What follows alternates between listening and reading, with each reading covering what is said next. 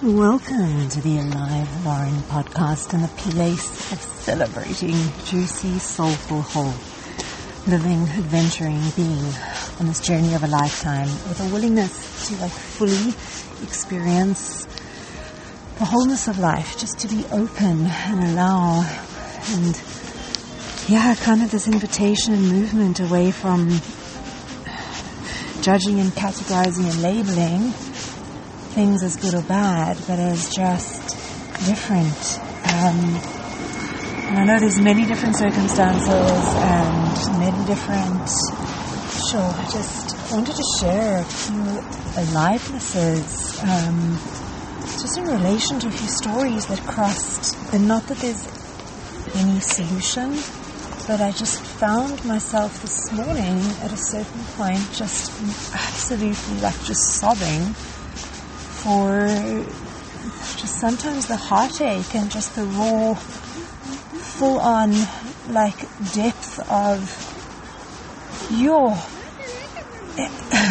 like I don't even know how to describe just what some people go through and what some people experience.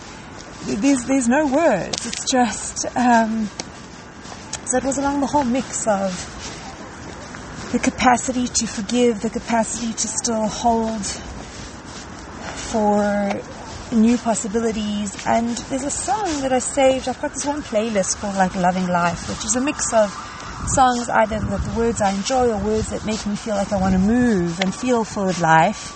So some of them the lyrics aren't really like so important, but some where the lyrics really and I don't know, this one I started listening on Friday and I sort of just listened over and over and I found it so phenomenal. Um, it's the one that I'm this nothing more song. Gosh, it's noisy. There's some sort of alarm. So it was along the theme of this capacity to forgive and just masses of empathy for people's experiences and just the, the pain and trauma. So, you know, there's a line in the song, it, it talks about we are how we treat each other when the day is done. You know, it's like how we treat each other when we aren't bright-eyed and bushy-tailed and on our best behavior. You know, when we're exhausted through a day and, and it's the thinking to be bold, to be brave. The thinking that the heart can still be saved. And that's it. It takes bravery to actually believe and courage to be courageous to still believe in hearts changing and that the darkness can come quick. But it's the anger, the, the dangers and the anger and the hanging onto it. And I saw like a story that Douglas Murray shared of speaking to a, a father, a husband who survived on October 7th, who was from one of the kibbutzes that were targeted on that day, and just just a reality that a lot of those people who lived so near Gaza were people that believed in the possibility of collaboration and coexistence. And many of them living there were championing projects to for work opportunities for like bringing children from Gaza who needed medical assistance to Israeli hospitals to like wanting to change things. They believed and it was those people were the people who came, who were from Gaza, who took notes and took details and I don't know what percentage of them were part of Hamas, but that they were. And when October 7th happened and people knew exactly, the like the attackers knew exactly where to go, who to target, which homes, because all of it had been so detailed and documented by the people that, and everyone there, those weren't the people fighting to like not work together. They stood for working together. Like it's just, and this, this father shares how just a little bit of so traumatic of like how they were in their safe room and the smoke, their house had been put on fire and the smoke was getting so bad and they opened an air vent and like a grenade got thrown in and, and his wife got like blown up by a grenade. His son got shot in two parts of his chest. He's bleeding out. He's watching his son. He lost both of his legs. His son is asking him to be buried with his surfboard. The father survives. When they come and ask him if he wants anything from the house, he just asks if you can find my son's surfboard because he wants to be buried with it. And he's talking about how he just wants to see potatoes planted from there to, you know, the border.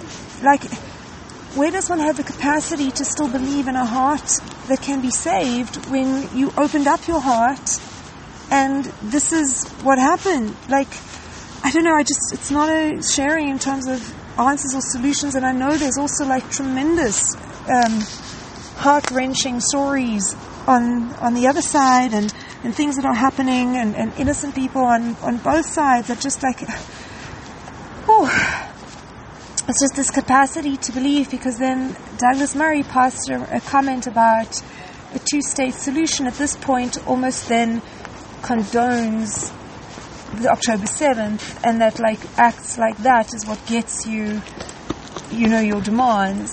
Um, but then like I know these stories are all completely different. It's just more like how do we ever find a way forward if we don't somehow still believe in the capacity for someone to choose differently? Because then two other things that came up for me, and I know, I know it's nowhere near on the extreme of what happened, but like I've mentioned before, this program that I heard in the UK, where somewhere like a year to 18 months before prisoners are due to finish and be released, they can apply for a program that upskills them in the area of cooking and chefing. And that the I can't remember the proper technical word for it when these people like recommit a crime and end up back in prison. Um, it's a re something like reoccurrence or reperpetration, whatever that statistic is. It's less. It's way less for the people that participate in this program. But that that means that it's not zero. There's still people that, despite access to this program, still choose to do something that lands them back in prison. But it's like the brave and the courageousness to like treat everybody who signs up for that. You can't look at them thinking, oh, maybe you're going to be one of them who like lands up back here. You need to almost like look at everybody with the capacity for them to change and not come back to prison. And because the thing of the remark of like, I don't know if a two-state solution is the answer, but just saying like, at what point, if we don't give people another chance, then it just feels like, where are we going? because punishment and reward also don't work. But they're both two faces of the same thing, of like ultimately to grow and build a society where people are choosing the kind, collaborative, empowered way forward because it's inside of them, because they value the connection and they value the relationship. And I, I don't know what the answers are. I don't know. I just found myself moved to tears and just also then another story from a different series that I was watching, which may, not, may or may not be based on truth, but just where there's a in a workspace, somebody did something and they left, and one person, everyone wants to give this person a second chance, and one person doesn't. And then he's reminded by his friend who gave him a chance, and it reshifts something. And he goes to see this guy and says to him how he used to play like football with this friend of his in high school. And both of them often didn't get selected and they'd sit on the bench and they got to know each other a lot. And after school they went their separate ways and he got into some bad circles and he landed going to prison for a number of years. And when he got out, somehow contacted this friend who put him up and he stole his friend's car and he got arrested again. And his friend came and convinced the police that he'd given his friend the car. And that's what let the police then let him out and his friend gave him a job as like an assistant coach. And the thing was, it wasn't condoning his actions of stealing the car, but without the second chance and without believing in his friend to choose differently, because this guy then built up a life for himself. And I'm also reminded of like Grey, Greyston Bakery in the States where they make cookies in like Brooklyn, where you, they don't care what your track record is. If you're willing to work, you get hired, no matter what your background is.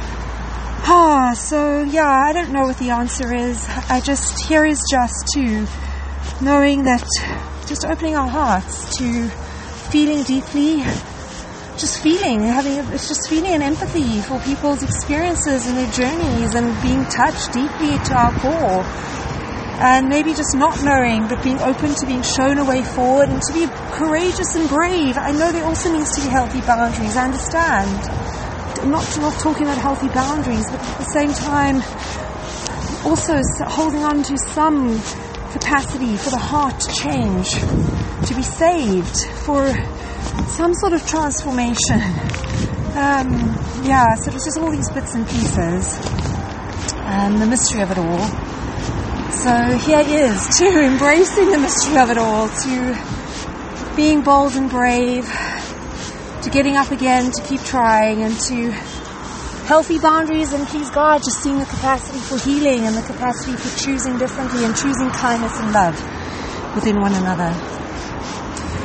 Oh, happy, soulful adventure in precious light.